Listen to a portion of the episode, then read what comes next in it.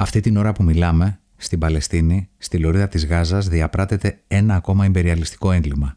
Μια βάρβαρη σφαγή. Ακούτε τα podcast του 902.gr.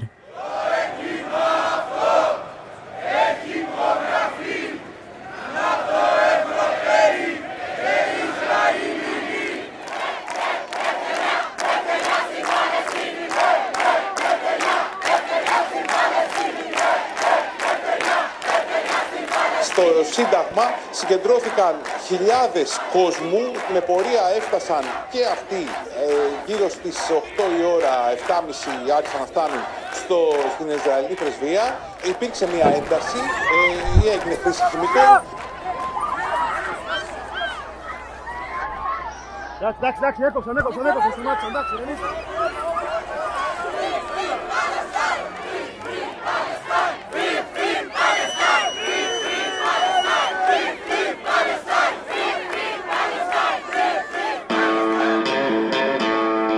Μια σφαγή που κορυφώθηκε με την επίθεση στο νοσοκομείο με πάνω από 500 νεκρούς. Και εξοργιζόμαστε γιατί η κυβέρνηση και όσοι επικαλούνται το δικαίωμα του Ισραήλ στην αυτοάμυνα, όσοι καταδικάζουν τον αγώνα των Παλαιστινίων, ουσιαστικά καλύπτουν αυτές ακριβώς τις θηριωδίες.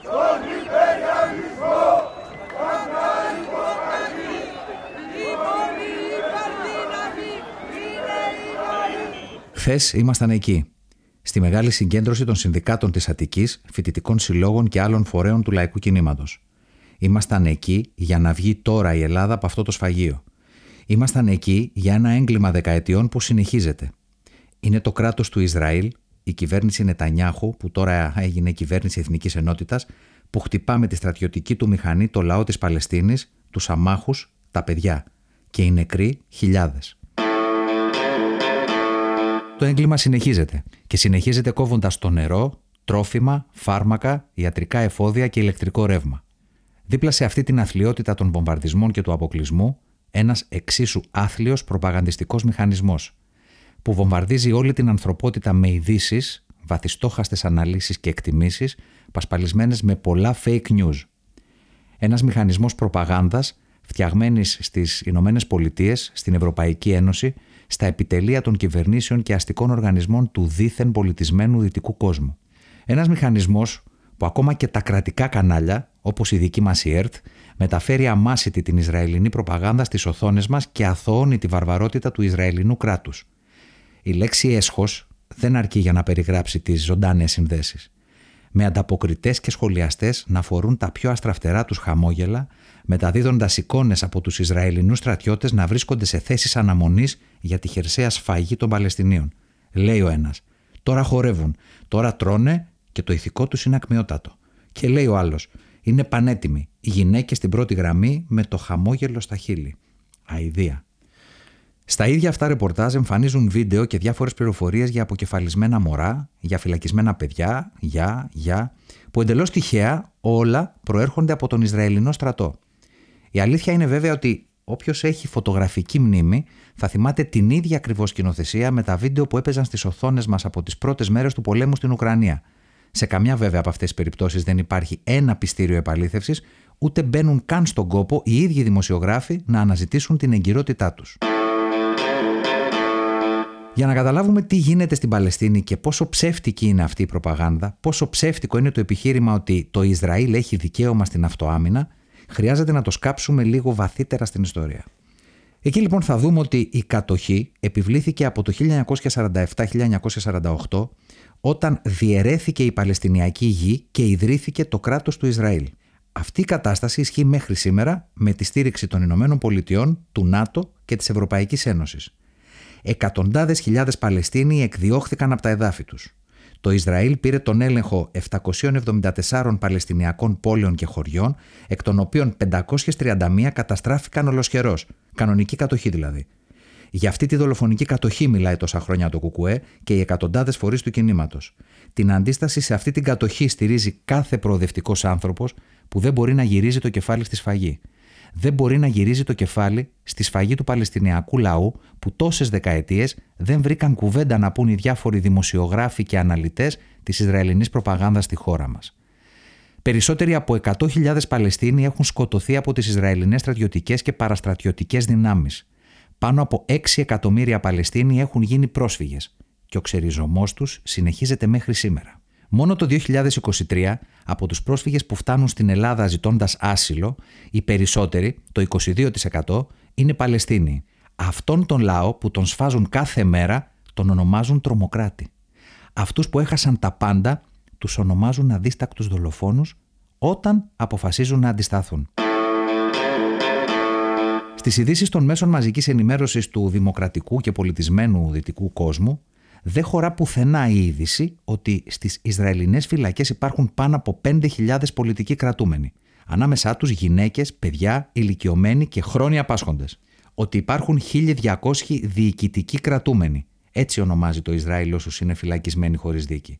Δεν λένε πουθενά ότι μόνο φέτος οι Ισραηλινές δυνάμεις κατοχής έχουν συλλάβει περισσότερους από 5.000 Παλαιστινίους, μεταξύ των οποίων παιδιά και γυναίκες. Είναι και τα παιδιά τρομοκράτες.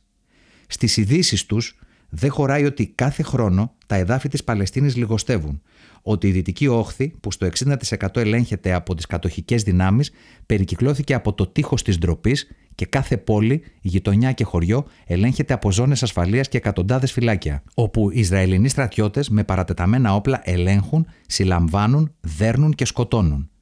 Στα πρωτοσέλιδά τους δεν χώρεσαν πως εκεί σκότωσαν δεκάδες παιδάκια που αντιτάχθηκαν με τις φεντόνες απέναντι στους πάνωπλους κατακτητές.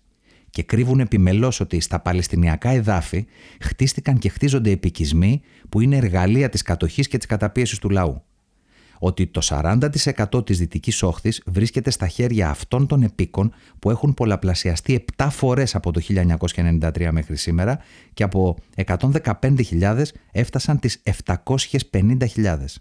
Κρύβουν ότι η λωρίδα της Γάζας είναι αποκλεισμένη από το 2007 και ο λαός υποφέρει.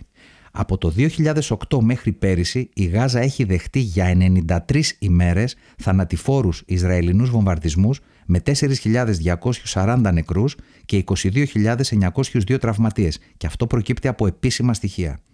Εδώ λοιπόν μιλάμε για κατοχή. Άγρια, βάρβαρη, εγκληματική.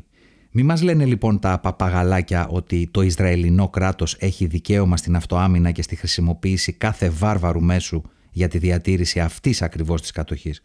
Όπως μας έλεγαν για το δικαίωμα στην αυτοάμυνα της Ουκρανίας, την οποία στηρίζουν στον πόλεμο του ΝΑΤΟ με τη Ρωσία. Γιατί αλήθεια δεν έχει δικαίωμα στην αυτοάμυνα ο Παλαιστινιακός λαός που στενάζει από το κατοχικό κράτος, ματώνει και φυλακίζεται;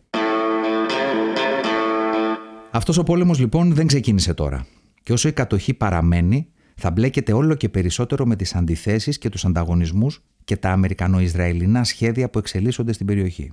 Όλα αυτά τα σχέδια που τελικά τα πληρώνουν οι Παλαιστίνοι, αλλά και ο Ισραηλινός λαός που γίνεται και ο ίδιος θύμα της επιθετικότητας του κατοχικού κράτους, όπως επιβεβαίωσαν και οι πρόσφατες εξελίξεις. Και όσο η κατοχή παραμένει, θα συνεχίζεται η αντίσταση των Παλαιστινίων. Αντίσταση συνεχόμενη και πολύμορφη με στιγμές που εμείς οι λίγο παλιότεροι τις θυμόμαστε. Στιγμές όπου η καθημερινή αντίσταση στον κατακτητή κλιμακώθηκε και μετατράπηκε σε ξεσηκωμό στην πρώτη Ιντιφάντα το 87 και στη δεύτερη Ιντιφάντα το 2000 που διήρκησε πέντε χρόνια. Τότε που και πάλι διαδηλώναμε στις πόλεις όλης της Ελλάδας για να παίρνουν οι Παλαιστίνοι κουράγιο και καταγγέλαμε τις ελληνικές κυβερνήσεις που στήριζαν τις κατοχικές δυνάμεις.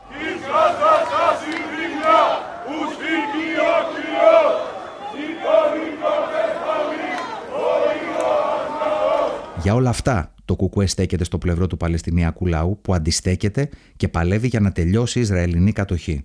Στηρίζει τα αιτήματα για ανεξάρτητο, ενιαίο και βιώσιμο Παλαιστινιακό κράτος δίπλα στο Ισραήλ στα σύνορα του 1967 με πρωτεύουσα την Ανατολική Ιερουσαλήμ. Για να επιστρέψουν οι πρόσφυγες και να απελευθερωθούν οι πολιτικοί κρατούμενοι από τις Ισραηλινές φυλακές. Για όλα αυτά, η ελληνική κυβέρνηση και τα αστικά κόμματα στην Ελλάδα στέκονται φανατικά στο πλευρό των κατοχικών δυνάμεων, όπως υπαγορεύει η γραμμή των ΗΠΑ, του ΝΑΤΟ και της Ευρωπαϊκής Ένωσης. Γιατί; Γιατί μοιράζονται κοινά συμφέροντα και κοινά οράματα για την περιοχή. Γιατί για όλη αυτή τη θηριωδία στην Παλαιστίνη έχουν βάλει το χεράκι τους όλες οι ελληνικές κυβερνήσεις που σταθερά ενίσχυαν τις παντός είδους σχέσεις με το κράτος του Ισραήλ, έχουν μπει μπροστά στους ευρωατλαντικούς ενεργειακούς σχεδιασμούς και στηρίζουν το κράτος δολοφόνο ως στρατηγικό εταίρο. Από το 2015 υπάρχει ομόφωνο ψήφισμα της Ελληνικής Βουλής για την αναγνώριση του Παλαιστινιακού κράτους και το αγνοούν σαν να μην συμβαίνει τίποτα.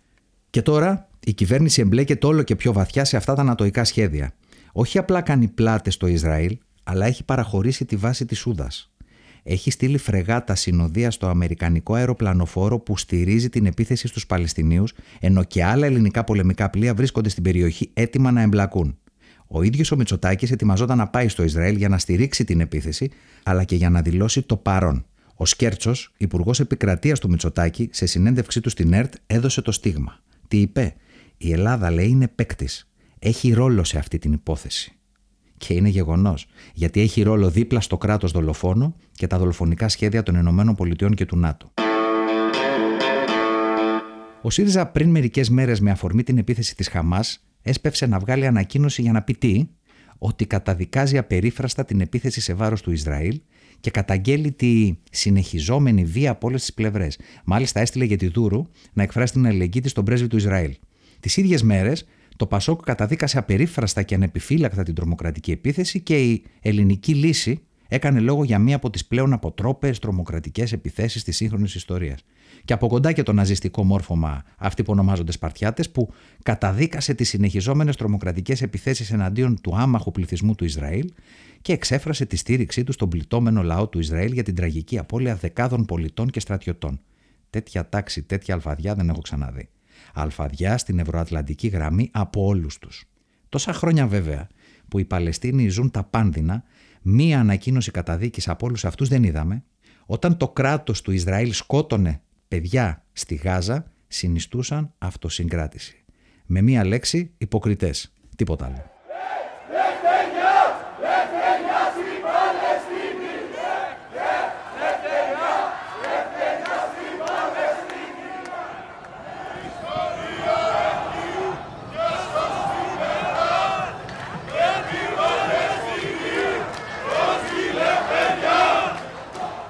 Εμείς θα βρισκόμαστε πάντα στην ίδια πλευρά, εκεί που βρισκόμαστε τόσα χρόνια.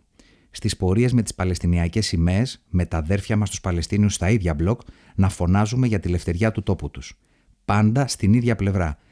Των λαών που αντιστέκονται για να ζήσουν. Θα βρισκόμαστε στους δρόμους. Θα φωνάζουμε για να βγει η Ελλάδα από το σφαγείο, όπως βρεθήκαμε χτες στη μεγάλη συγκέντρωση των συνδικάτων και άλλων φορέων στην Αθήνα, στις πορείες που έγιναν και θα γίνουν σε όλη την Ελλάδα. Εκεί που η φωνή μας ενώθηκε με τις φωνές από το Ντάλλας, το Σικάγο, το Σιάτλ και το Μόντρεαλ, με τις φωνές από το Όσλο, το Μπέλφαστ, το Άμστερνταμ, τις φωνές από τις Βρυξέλλες, τη Μαδρίτη και την Κωνσταντινούπολη. Τις φωνές από τη Γαλλία, όπου η κυβέρνηση Μακρόν απαγόρευσε τις κινητοποιήσεις αλληλεγγύης στους Παλαιστινίους. Εκεί θα βρισκόμαστε. Πάντα στην ίδια πλευρά, αυτή που εκφράζει το ΚΚΕ στην Ελλάδα. Πάντα στην ίδια πλευρά με τους λαούς που αγωνίζονται. Στη σωστή πλευρά της ιστορίας.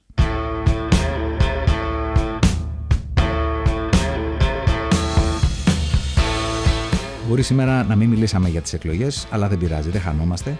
σα ίσα γινόμαστε και περισσότεροι και πιο δυνατοί. Γιατί τώρα είναι έξι πια οι δημοτικές αρχές που θα δίνουν τη μάχη μαζί με το λαό της πόλης τους.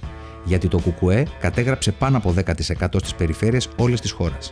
Γιατί συνεχίζεται αυτό που είδαμε στους δρόμους τα προηγούμενα χρόνια και στις κάλπες τον Ιούνιο. Να δυναμώνει μέσα στην ελληνική κοινωνία ένα ρεύμα που δεν ανέχεται να ζει με τα λίγα, δεν ανέχεται τη βαρβαρότητα ότι γίνεται περισσότερος ο κόσμος που ακούει όσα έχει να πει το κουκουέ και παλεύει μαζί με το κουκουέ.